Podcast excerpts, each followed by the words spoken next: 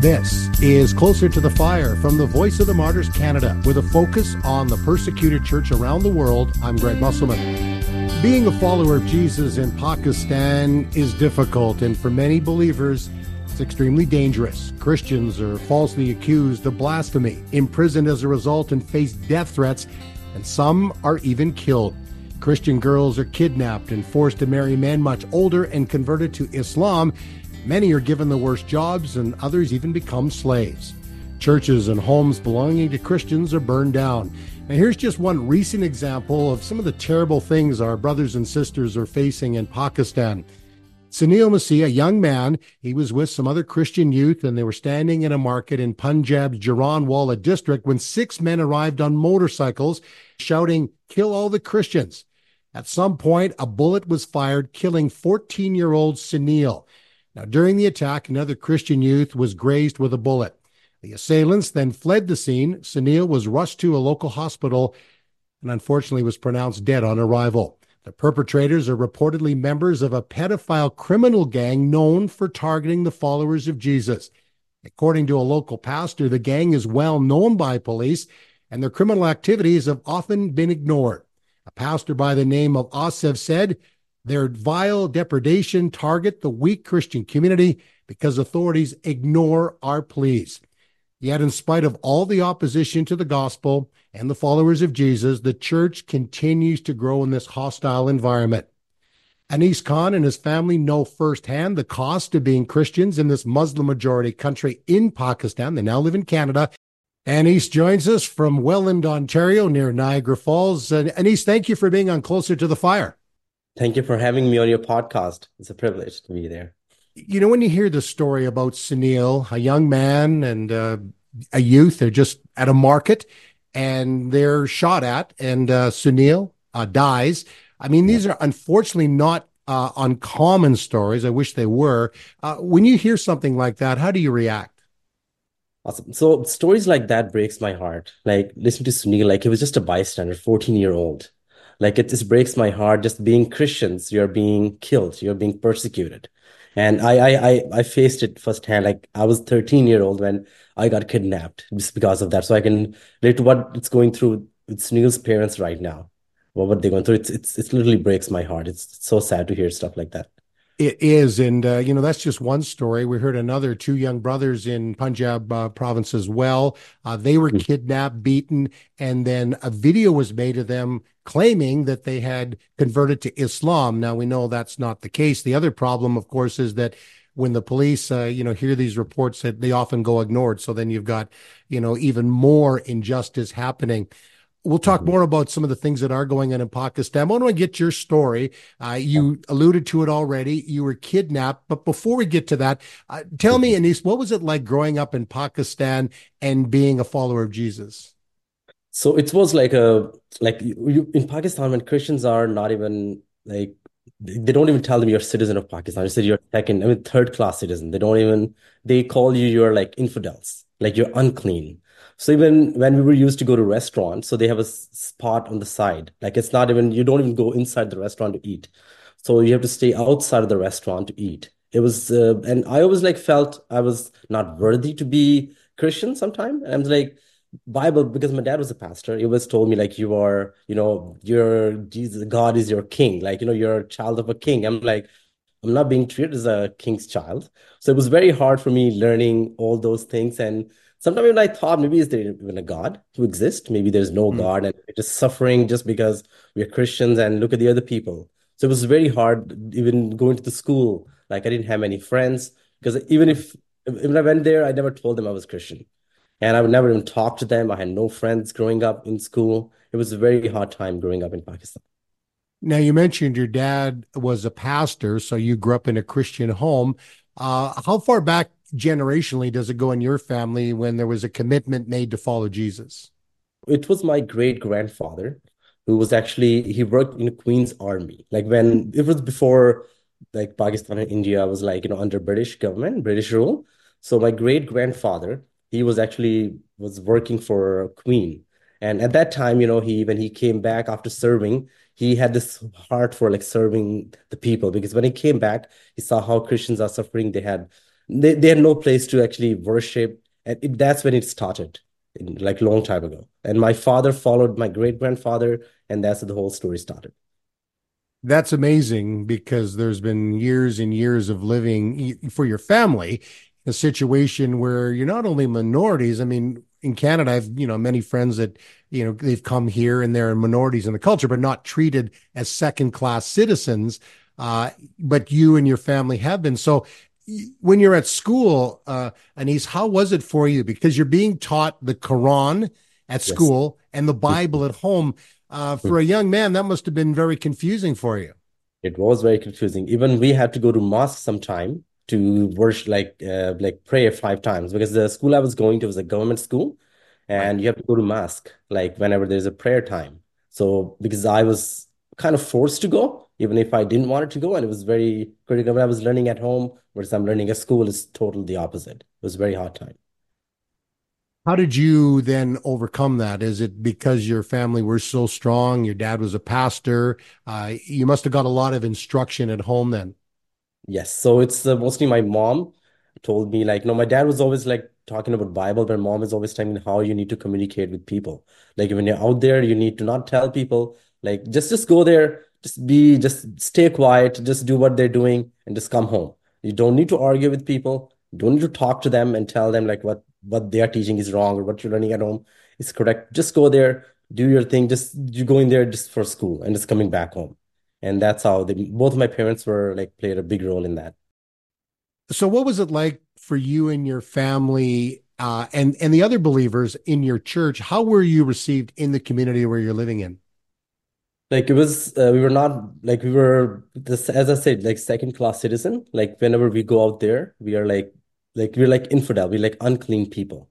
Like in our school my school was like outside of the town where we were staying. So people didn't know like who i was and people always thought I was a bad Muslim in school because whenever they're talking about Islam, I was always stayed I always stayed quiet. Mm. And they would talk, they would ask me, I'm like, I, I, I don't, I don't know anything about it. And they will try to like, you know, teach me, and which I'm like, no, I'm not interested. You know, like that's when mom told me you'd be like very wise when you talk to them. Mm-hmm. maybe you're a bad Muslim and they will not even talk to you about that. So like, so that's what I did when I was in school versus like in community. So where like our church was, like we had like 30, 30 families living in that city. And all of them, they didn't have any good jobs. Even they were educated, like they yeah. like education, but they couldn't get jobs. All they were doing, like they were mopping streets, like that. That's the old jobs they could do. They were janitors, work in people's home, and that's the only thing they could do. And like, and it's good. Like my mom, she was a nurse. She because she that's how we came to this small town where we were living. And she was a little bit respected because she was she was working in a hospital. And and the people living in that community in that city thought she was muslim. So she she she had like no trouble in the beginning. What was it like for the christian community in the town where you're living? Were there threats against uh, your dad of course being the pastor? Uh, were the threats against him and other believers uh, in your community there so the christian community like living in that city was uh, like was about 10 acres of land they were living in and there was the old church was built by british people. Like it was a long time ago before you know pakistan india was the same country. So in that area like there was a muslim person who actually made like a wrong like a fake documents and he said this area this whole area belongs to him. So what he was doing he was actually charging people tax. He said because you're most you're christians and if you want to stay here you have to pay me tax and when we moved to that area so my dad said that's wrong. Like they are they are they're living they are living in the houses like they belong to their grandparents and they've been living there for a very long time. And that's when the whole threat started. And the church was actually not even open for people to worship. So the person who made these documents and said this land, land belonged to him he was putting his animals inside and in times of winter and stuff like that. So that's when this whole thing started because my dad was educated and he said no we need to bring this church back to the people it belonged to. And that's when the whole thread started. And people when they, they saw my dad that he has this courage to like support them. And they actually were like that that that's when like the, whole that was a game changer for the whole community of like 30 family. 30 families of the christian family living in that small town. And that made even worse it made worse for other people because those who were working in working in small like people's home and they got started in threats. We need to stop this person, whoever I don't know where he came from and why what he's doing is gonna it's, it's gonna make all of you like you know live like a worse life in here. So it was a so that's what the whole thing started. Oh, so uh, your dad's just trying to improve life. Now, what was the reaction then in terms of, okay, there's the negative reaction, but were there also those that were coming to know the Lord as well because they seen what, you know, what real Christianity looks like? Yes. So there were so there were few people that they noticed like, you know, because we always read in Bible, like the way I said it before, we are we are like children of king, right? So that's my dad was telling them, like, yeah, you're working as a janitor, but you need to understand the spiritual version. You're better than other people. Like, you know, it's that changed their the people's life because they had they had no leader before. And when they saw a leader, it gave it boosted their confidence. And that made a huge difference in that community. You know, it's the thing is so interesting is that as the kingdom of God advances, as the church grows, mm-hmm. then especially in places like Pakistan and some of the areas, that's where the persecution starts to intensify. So there's a situation that happened one night. You're about 10 years old. It's around midnight. Some people burst into your home. Tell me what happened. Yes. So this was like after when people were threatening my dad and the family, like, you need to stop about this land. And so the people came into our house and they just start beating us. And they, they, oh. because I was, and um, I have a, I have a younger brother and he was about uh, four or five year old at that time, and he hid himself under the bed, and they were beating us. They just left us dead, almost like dead. We were bleeding. We were like they dashed me on the floor. I broke my hmm. tooth, and I had a like a big scar here. Like so, like they they th- they thought we were dead, and we didn't know what to do. And only my mom, like she just she was like oh like like her clothes were torn, and it was it was so worse. Like it was really bad. So she like gave us like a first aid to all of us and and like we, and we, we survived we survived and people who actually did that to us later on this like how did these people survived because because god was there we, we always think like no there's always a power of god that's taking care of you. He gave us the he gave my mom that energy. If if if she, if she was unconscious and she she just stood up and she took care of all of us. Oh. it was a terrible time. Yeah a terrible time and yet a time where the lord intervened and saved your lives. So this was the first of many attacks over the next few years. Then one day, and, and we had your story actually on 100 Huntley Street, which is one of the reasons I wanted to have you on because uh, you understand what's going on in Pakistan and you have a very powerful story. So one day, broad daylight, you were kidnapped. Tell me what happened. Okay, so I was actually going to get some stuff for my school because I was just uh, graduated to my next grade. And I was just going there to just get stuff from school. And uh, I would just go into the market, and there was a one street where I used to walk. There was no one there, and someone just grabbed me from behind, and I would I struggled for a little bit, and I that I just felt unconscious. I I I didn't know like what happened. Like who were these people? I I couldn't scream because their hand was on my face. I couldn't scream, and I don't know how many days later, I woke up, and because they were keep like it's basically what they were doing, but like I just woke up and I thought I was dead because the area I was, it, it didn't look like where we lived. And I thought maybe uh, I'm dead and I'm in heaven, maybe because the area I was, it's like a, it's like a, it's like BC. There was like mountains and it was like a fog. It was beautiful and I was a little cold. Mm. And I'm like, what happened to me? Like where, like I had, like it took me like a while, like to like what happened to me? Like what happened? Yeah. And I said, I was going to get some stuff from, and people came from, yeah. Then I stood up. Then I saw I was on a ledge of a, of a mountain. And I'm like, how did I get here? Like, what's going on? Then I started shouting, help me. Somebody help me. And I was just shouting for like 20 minutes and no one, because I couldn't even, because I, I'm not sure, like my throat was so dry and I was still trying to shout. And one person came and looked under the ledge and he's like, like, who are you? Like, are, are, are you high on something And you just fell down? I'm like, I don't know where I am.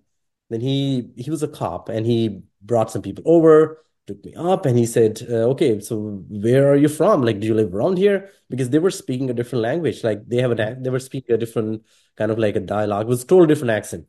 And they said, "You don't seem like you're from like, yeah, I'm not from here. I'm from this city." And they're like, "Oh man, you're like like almost like thousand kilometer away from home. Wow. How did you get here?" I'm like, "I have no idea. I was going to school. I was going to get some stuff from school, and I'm just and I just I just want to get home. Just get me home." I just told them the name of the city and they said uh, you have to hitchhike home like there's like some trucks going that way. So we're gonna just put you in one truck and that truck is gonna get you home. So I went to one truck and I hitchhiked and throughout the journey, I'm thinking like, why this is happening to me? Is there even a God that, you know, like my my dad always told us God is there to take care of you, be in safe hand, don't worry, he's gonna take care of you. And I'm just thinking, like, you know, like why this happened to me? I'm like, you know, like I'm not sure what happened to my parents, if they're alive or not, what happened to my sisters, my brother. This whole journey, like it was a two-day journey, and I'm just thinking, thinking, like, what happened to my parents? So finally got to my town, and the, as soon as I got off, and I was just walking towards uh, home was like about like five kilometers, and I'm just walking, and this this guy from our church, he was on, a, on his bike, and he looked at me, and he looked at me again. He's like, "Oh, that's," and he says, "Ghost," and I'm like, "What are you talking about?"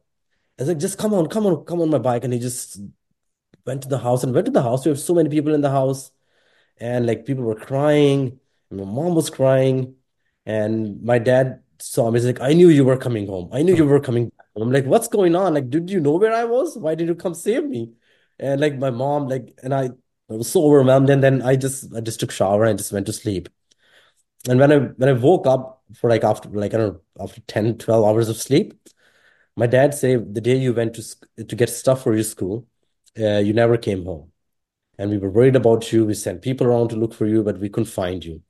And then we got a call day after that, and some people said, We have your son. You have to convert to Islam right now, or we're gonna throw him off this cliff.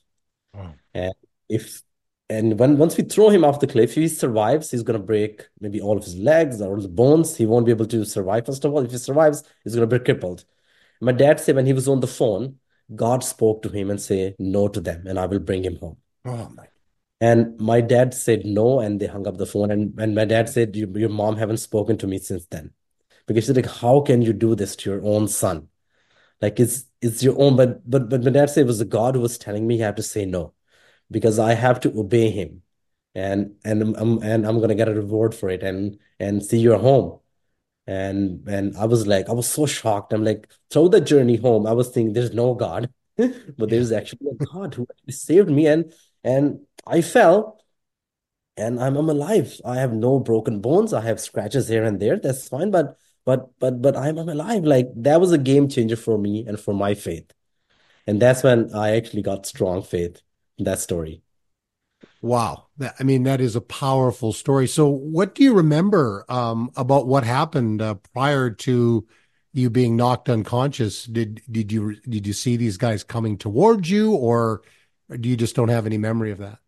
No, I don't remember. Like I just heard people coming from back because and they really just grabbed me. I I I don't know. It was it was so quick, and I I don't remember like what how that happened, how that happened. Yeah, I'm- and and I'm just thinking of your dad because I'm a dad. I have four children and now I have grandchildren, and uh, we all want to hear God's voice. Uh, but sometimes go, oh, is that really God? Or but for your dad, and I and I can understand your mother's emotions. Um, hmm but obviously he heard very clearly from the Lord and uh, knew you were going to be protected, even though you went through some very difficult uh, situations. Uh, so you get back home. Uh, how long did it take you? Anees to be able to uh, recover from that. And uh, I mean, th- that would cause, cause PTSD, I'm sure. Yes, so it it's I uh, I sometimes still I'm still recovering, I would say, but I'm way stronger. Like it took me years and years and years. I was like even scared to walk alone. Like it was like when I was young and my, my parents won't let me out. Like even not just me, but my my I have a, I have a two sisters and a brother. Sisters are older than me, and my brother is younger. They won't even let us out of the house. Even sometime now, my mom calls me and say, "Where are you? Like, are you home?" Like even now, she she still has that fear. So Even though you're me living in Canada. Yes. Yeah. Oh, I can, hey, you know what? I understand it. Yeah. So even if I don't call her, like I usually like call her every day around like just before nine o'clock. And if I don't call her, she will call me. She's like, "Are you okay?" Or because you usually call before 10, is everything good? So like like she still has, I think she still like, you know, has that PTSD, I would say, still suffering with that. Me, it took me longer. Like it took me like I think 10 years or so. Like I was still like suffering with that. Like I don't want to walk. And even Mm. living here, like I know I'm safe. There's nothing gonna happen to me here. But still, like even the through a journey, like after Pakistan, we lived in Sri Lanka for a little while. So that I was like a little bit still scared. But I knew one thing, that God is there to protect me. if he can do that, like no one can touch me. Like when God is on your side, like you don't need to worry about anything. And that's the one, that's the only thing that kept me and took me out of that situation. Yeah, and and I know that you know working with the persecuted church, and I've done many, many hundreds of interviews, and I've talked to people like yourself, where you really felt that God intervened in your situation. And of course, then there's other situations in Pakistan, Nigeria, and around the world where that's not the case. Uh, we're going to talk about a situation that happened last summer where uh, a number of Christians were attacked, churches burned down. But before we get to that, so what's the timeline now? So you have this situation, uh, you return home. Uh, you've obviously been traumatized, uh, but uh, your dad didn't just pack up and say, "That's it, we're out of here." Uh, so what? Because he's a guy that just said, "Unless God is telling me to move, I'm not leaving." Yes. And so it's it's you know even how you got to Canada is quite a miraculous story. So you go through this attack. What what was going on then? You know after that in terms of the church and uh, the situation facing your family there in Pakistan. So after that uh, stuff happened to us, like people who were who actually did that to us, and my, my dad know who who did that to us. Actually, they were surprised that I'm home safe, and even my story actually encouraged the people in church, and they actually start spreading the news to uh, the other towns nearby. Like you know, there, there's this pastor, and this happened to his son, and like you know, and church actually grew. We actually had just one town, one church and after that, we had three churches in total. So wow. this, my story actually encouraged other people in Pakistan itself and say, if God can bring him from all the way from then, they actually threw him off the cliff. And he had no broken bones, just a few scratches here and there, and and church actually grew from there.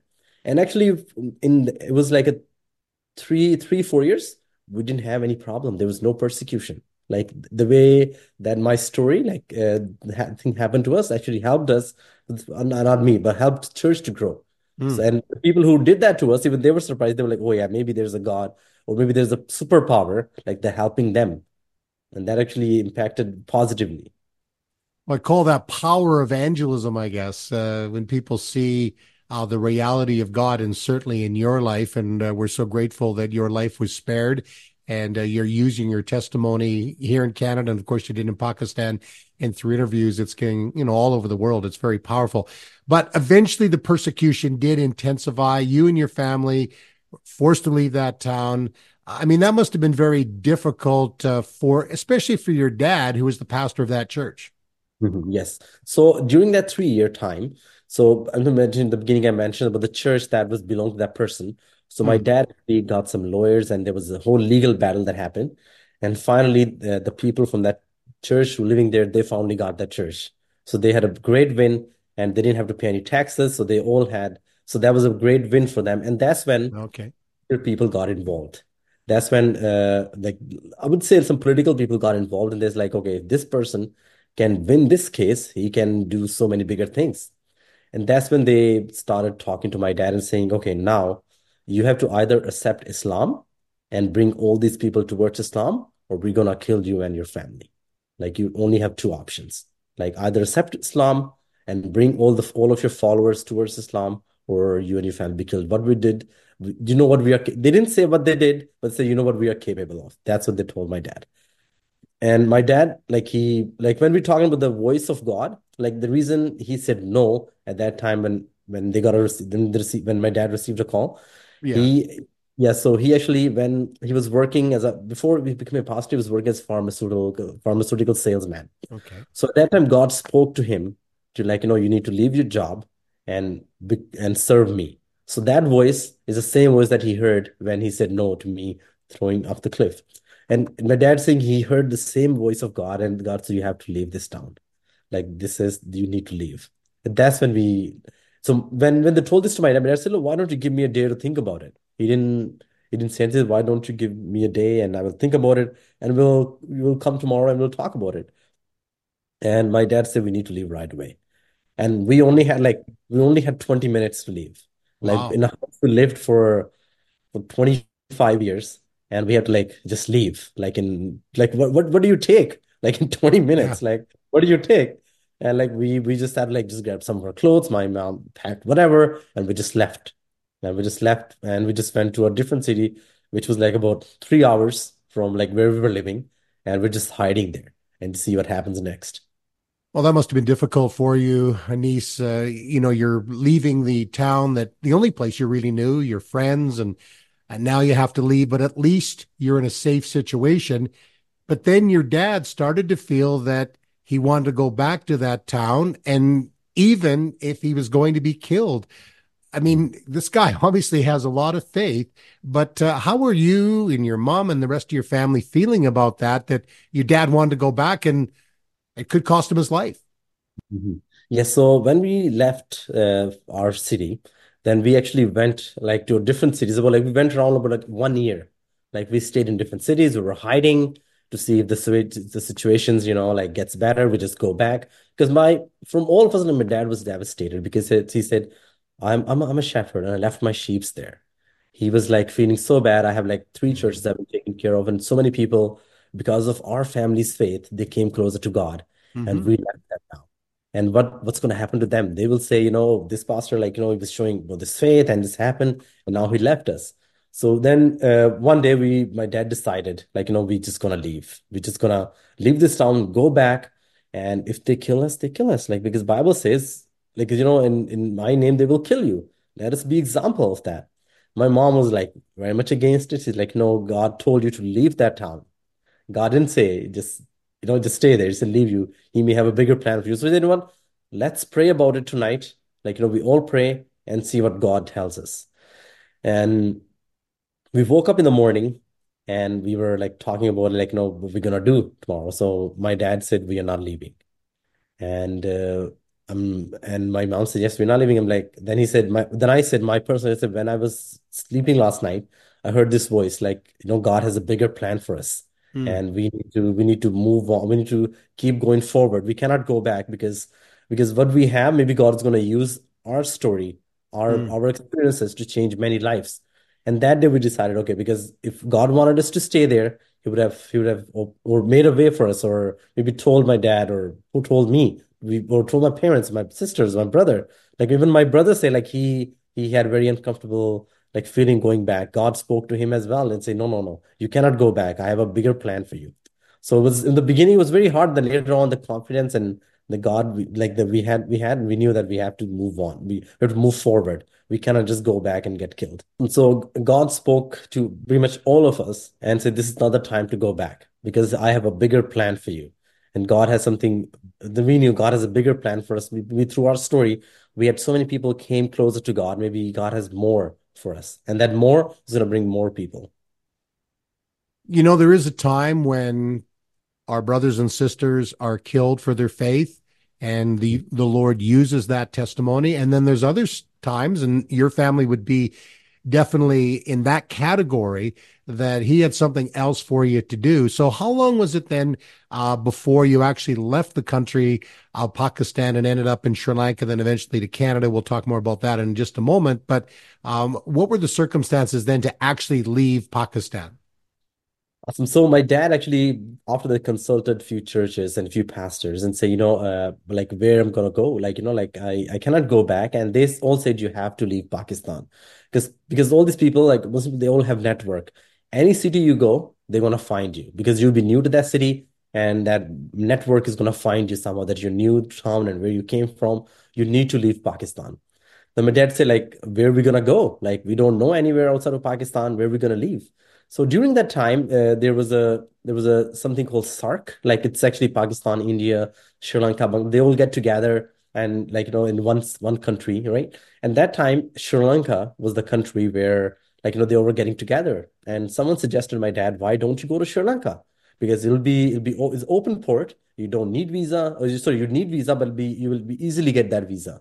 Because usually visa takes about two to three months, and you said you may get like maybe two months or something like that. So my dad said, sure, we can try that. So we, this is a great testimony. So we were so scared of our life, even going outside of the city or the place we were living in. So we went to this uh, embassy and to deposit our visas for for uh, deposit our passport for visas, and and like it's it just won't be like how God works. Mm. Usually take if you do if you expedite it, it takes like a month for you to get visa. So the morning we went there and we gave them our passports, in the evening, they called us that your visas are ready. What? Wow.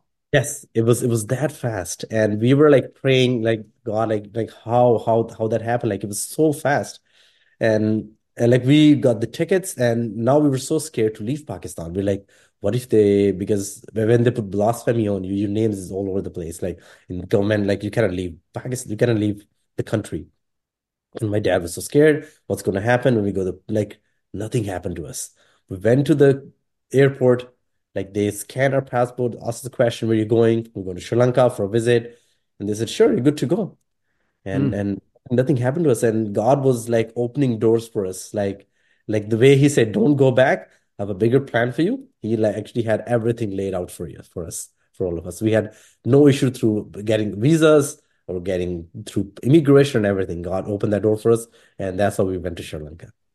So you go to Sri Lanka during that time. There's a civil war. There is a tsunami. It was a difficult time, of course, in Sri Lanka. What did you guys do while you were there? Were you still involved in ministry? And then what was the timeline in terms of actually then coming to Canada? So we when we went to Sri Lanka, I just want to share a little bit of our journey. So Sure. in Sri Lanka, we just got off the airport and we didn't know anyone in Sri Lanka, and we didn't know we had no plans what we're gonna do. So we got off. Uh, we just went outside of the airport, and there was a there was a cab there. And my dad saw the cab. The cab driver has a cross. And Sri Lanka is very open country. Like they're they don't have any like no, you can openly express your religion, right? So my dad saw this person has a cross. He probably Christian. My dad said, uh, "Why don't you take me to your church?" And he's like, uh, "Sure, I'll take you." But do you know anyone in my church? Dad's like, "Yes, just take me there." So we went to this church, and uh, because we didn't know anyone there, so there was a chapel which is open, right? You can just go in and pray. And as soon as we went there, my dad went inside the chapel and started praying. Mm. And when saying God, you're the same in Sri Lanka and same in Pakistan. Like, you know, you need to open door for us here. We need like we need, find us uh, find us someone, or maybe we need, we need your help. Open door for us here. So while I was praying, someone tapped my shoulder and asked me to come out. And I went out and talked to this person. He's like, "Who are you guys? You're speaking different language. Which country are you guys from?" And I, then I just opened up everything. I'm like, "I'm from Pakistan, and they're trying to kill us because we're Christian." I just opened up everything to him. And he's like, okay, can you bring your parents? Uh, I want to talk to them. And then I brought my dad and my, and he, this person was speaking English and my English was not good. And I was just trying, was speaking broken English and trying to translate what my dad is trying to tell him. And that person was saying like, he, he, he doesn't like this church where we are right now. And each and every time he crosses path from this church, he actually curses that church. But today, when he was crossing path, something something told me go inside and help, go inside and help someone.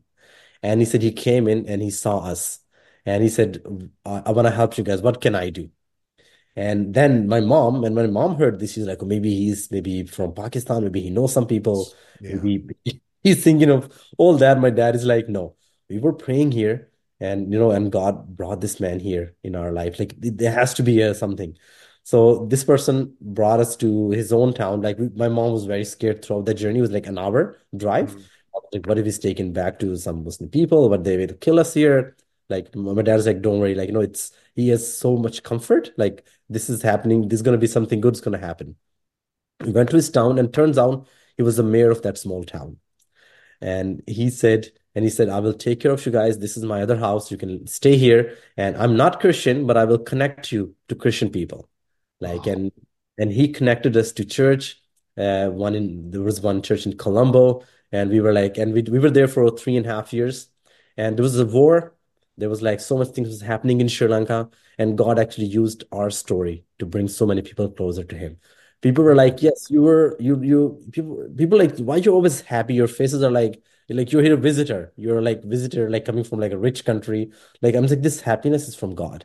Like no, He yes, we lost our home, we lost our church, we lost everything, but we know we haven't lost God yet.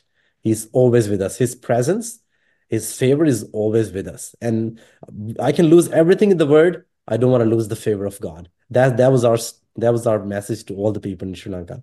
And because of that, people said, yes, this this is great. Like they lost homes because of war, because of tsunami, but they always had like a God, like which was keeping them alive. And that was our journey in Sri Lanka. It was three and a half years. It was amazing time. So three and a half years in Sri Lanka. How did it work then for you to come to Canada? Had you made an application as a family to come to Canada? Yes, so we we wanted to actually. My dad was originally planning to stay in Sri Lanka, Okay. school down, and when he moved, moved back to Pakistan, and then what happened in Sri Lanka, like they were saying, you cannot stay here longer because you were because you have to. Okay, so when we go to Sri Lanka, uh, you we were we, we were in a visitor visa, but someone said you have to go through UNHCR and get your asylum seeker status so you can stay in Sri Lanka legally. Okay. So we said, okay, we'll stay here as long as we can, then we'll go back. And but someone said you cannot go because the situation in Pakistan was not getting better. Like it was getting worse, and we were we were staying connected with them. So someone said we had to find a third country. Like you cannot stay in Sri Lanka, we cannot go back, so to find a third country to go. And we didn't know where to go, and like we didn't know anyone outside of Sri Lanka or any other country. And then someone connected my dad to someone who lived in Canada who was actually persecuted in 90s and he lived in Canada and so we gave we got the email and we said why don't you email this pastor? Maybe he can help you maybe open door you know for you guys to come to Canada. So I sent an email to this pastor and we were waiting one month gone two month gone and third month and we got a response from a pastor and he said I'm so sorry like this is the the email you sent me is from my website and never check it and today Wow. I was just happened to be on this email and just saw your email and I read your story. I'm so sorry uh, for not getting back to you earlier. And uh, tell me what can I do? And we we spoke to the pastor, and he said he said I, he totally understand how because he was persecuted and what Understood. Yeah. yeah he understood totally. And then he got us connected here. Uh, there's a church in Burlington. It's in Waterdown, Ontario. It's a Christian Reformed church. He connected us through them, and they actually sponsored us to come come to Canada as a, as a permanent resident. And what year was that? It was in 2011. So we came here in December 2011. Okay. And so what has your family then been doing since that time? I know you share your testimony about not giving up Yes. because that was your that's that's your story. Um, but, but what's what's life like then been in Canada? Because I'm sure you miss home, Pakistan, but Mhm. also you appreciate the freedom and the opportunities that you're getting in Canada. So tell me about your family, Anees, uh, your dad. He's a pastor. I know he wants to go back to Pakistan. Uh, but what are your what has your family been doing all these years? Okay, so when we came here, so we were we started like getting Canada gave me a first job. We went to school, we got educated, and what we were doing, we're trying to rebuild the churches back home. Like my dad, we cannot go back, but what we can do, we can help. Right. So we do lots of uh, help back in Pakistan. We actually rebuilt because uh, some of our churches were like broken into, and one of them they burned. So we built a new church, and now what we're doing right now is actually educating kid ed educating kids. So and we actually providing education to lots of girls, like you know because lots of girls there they go to Muslims people house and to work and stuff, which is not a very good environment because that's when they got raped and they got forced married into like like older older men's and stuff like that. So what we're doing now in Pakistan, we're actually providing them education of sewing. Like they are learning how to sew, maybe one day they can start their own business. So we're just teaching like like, like skills to lots of people. And also we uh, we have, still have a church, one church which is being like you know we we have a building where we're actually having a sewing school. We actually have a Sunday school where kids come and learn about God and stuff like that. And that's what we're doing back in Pakistan. And here we're just sharing our story to whoever whoever we meet. We just tell them like no, like in in we actually feeling the persecution coming into Canada in a different Mm, way yes. it's coming like we need uh, we need to tell you like to stay strong like stay because God is there to help you. Like because because Bible says like you know because because being Christian is not easy. You will be persecuted because they hated Jesus they're gonna hate you. And that that's what my message is throughout our family. We're just sharing it here. Wherever we go like do not give up. That's that's like God because you're chosen one. Because if persecution comes that's mean you're the chosen one. You're the chosen one and you, God is gonna use you for a bigger purpose He will, and and it's interesting you talk about Canada because you know I work uh, in been in Pakistan and Nigeria, even Sri Lanka. You know some of the challenges our brothers and sisters face, especially in the rural areas. Uh, you know, from Buddhist monks, people are often surprised about that. But in Canada, the you know the the challenge is for churches not to compromise especially when we're dealing with you know this whole sexual revolution and what the bible teaches uh, it is contradicting and uh, and really confronting our culture uh, and, and people don't want to hear that so that's it's going to get more difficult so we need uh, you know to hear testimonies like yourself where you've gone through these things God can protect you. We need to stand up. Uh, but these are very challenging times, you know, in Canada as well. And we need to, you know, continue to pray uh, and ask the Lord for wisdom as your dad did. Um, you know, and as your, you know, dad heard from the Lord, we need to hear from the Lord and how we navigate between the love and mercy and grace of God, but also speaking the truth. And man, we need the Holy Spirit in everything that we do. Uh, you know, whether it's in situations like in Pakistan or in Canada, because we're all under uh, warfare. That's just the reality wherever you live. For some reason, I think many Christians in Canada thought that we're kind of exempt from that. Uh, but of course, we're seeing things that, you know, can change in a hurry. And it's, uh, these are scary times, but also times where we can have opportunity, uh, you know, for the Lord to move.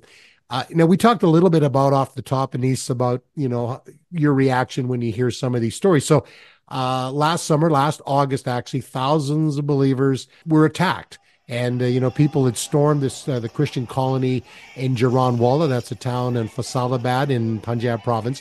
Uh, and again, you know, we talked about you know these allegations, these false allegations of blasphemy um, and spurred on by an announcement. So you have it broadcast over the mosque, loudspeakers, a mob comes in, and then they start destroying things. And they're not really there to hear about if there's any truth to it, uh, but they just go on a rampage. And I think the last I'd heard, about 30 church buildings, maybe even more, uh, were destroyed. 40 homes, uh, 400 homes actually belonging to Christians were destroyed. So again, when you hear that, mm-hmm. what I mean, I mean, uh, personally, it must cause you some anxiety, but then also you think about the people that are going through these things. Mm-hmm. Yeah, like it's it's like the problem there is because of this blasphemy law we have in Pakistan. Yeah. Because people are misusing that. Like there's there's like let's say if you're lending someone money and they, they're not returning your money and they're Christian, you just say, okay, he said something about Islam, he said something about Muhammad, he said something about Quran. And you can just say, and this one person, and Problem is they don't even investigate whether it's truth or not.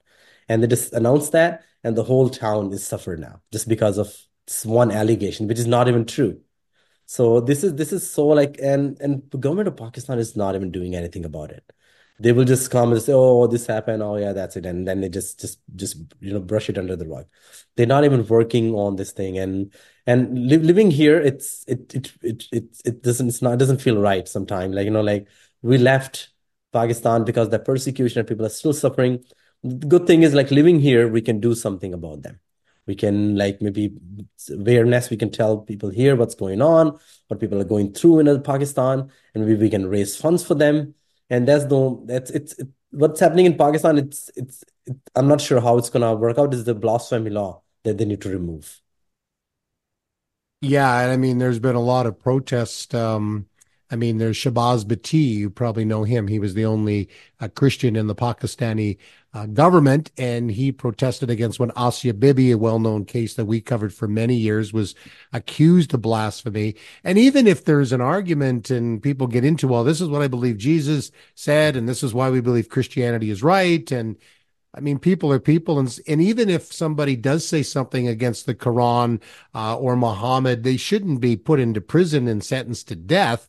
I mean, you have to be very careful. But as you mentioned, like 295C, that blasphemy law, which uh, I understand was actually originally uh, put into place to protect all religions. Of course, now Pakistan being a majority Muslim country, it's being misused, and uh, I mean, it obviously needs to change. And I don't know if that'll ever happen, but you know, against Christians and non-Muslims and then when you hear about these young girls, Christian girls, as you mentioned, uh, you know, helping them get skills so they yeah. don't have to work in the homes of these uh, Muslim families where they are sexually assaulted, converted to Islam. Um, so when we talk about all these things, and people go, "Wow, man, Pakistan, it's a lost cause, it's a failed state, all that," but yet there is hope here, in spite of all that is going on. Uh, many are coming to know Jesus, and God's kingdom is advancing in spite of all that persecution. Yes, that's correct.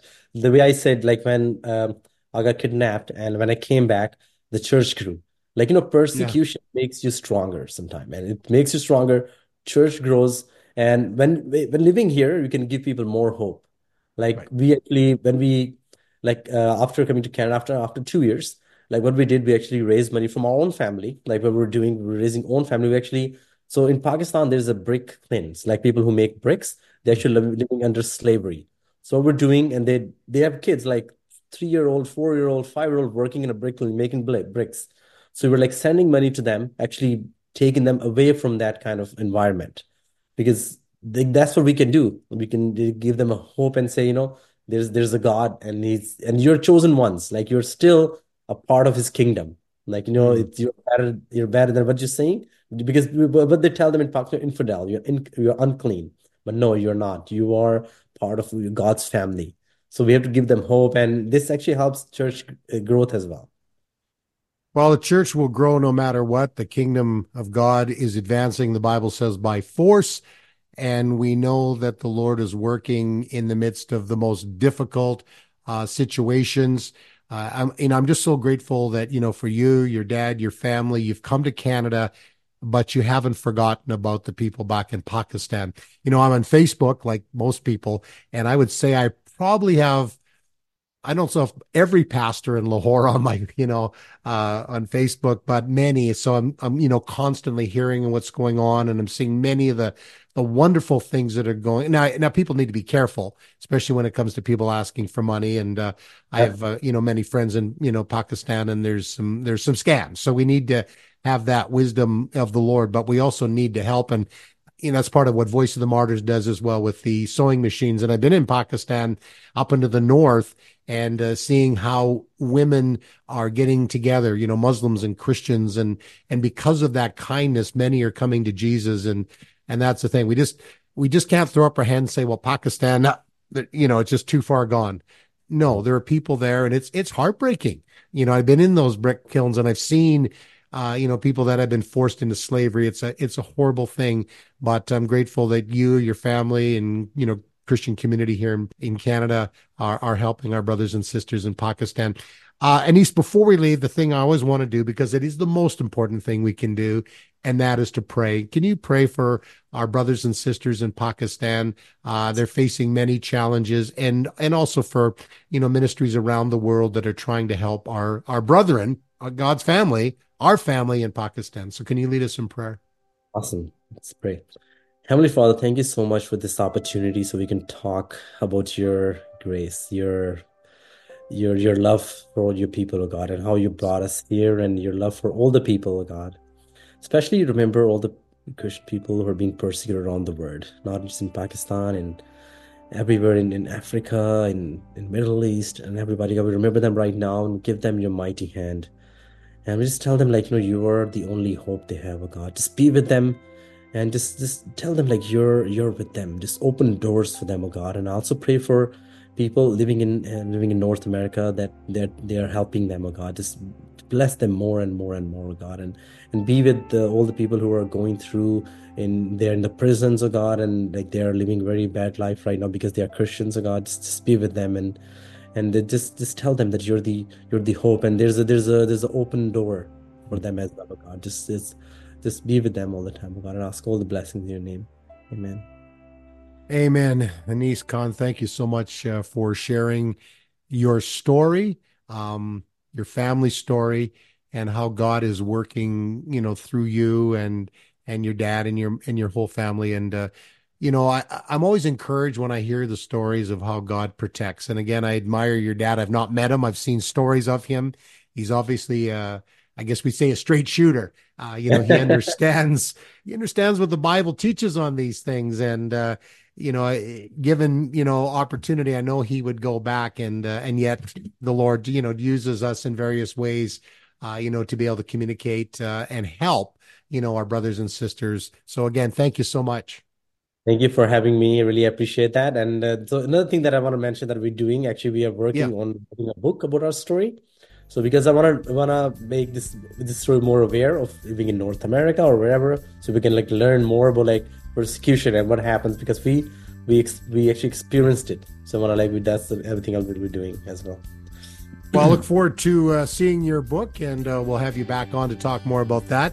And, uh, you know, for those that are watching and listening today, if I could ask you to uh, write a review of this podcast or share it with a friend so more people will hear about some of the things that are happening around the world. You know, God's kingdom is moving forward in spite of persecution. And so people be praying and how we can help our brothers and sisters that are suffering so they know that they are not alone. Again, Anees, thank you so much. Welcome. Thank you. And remember, the closer you are to Jesus, the closer you are to the fire.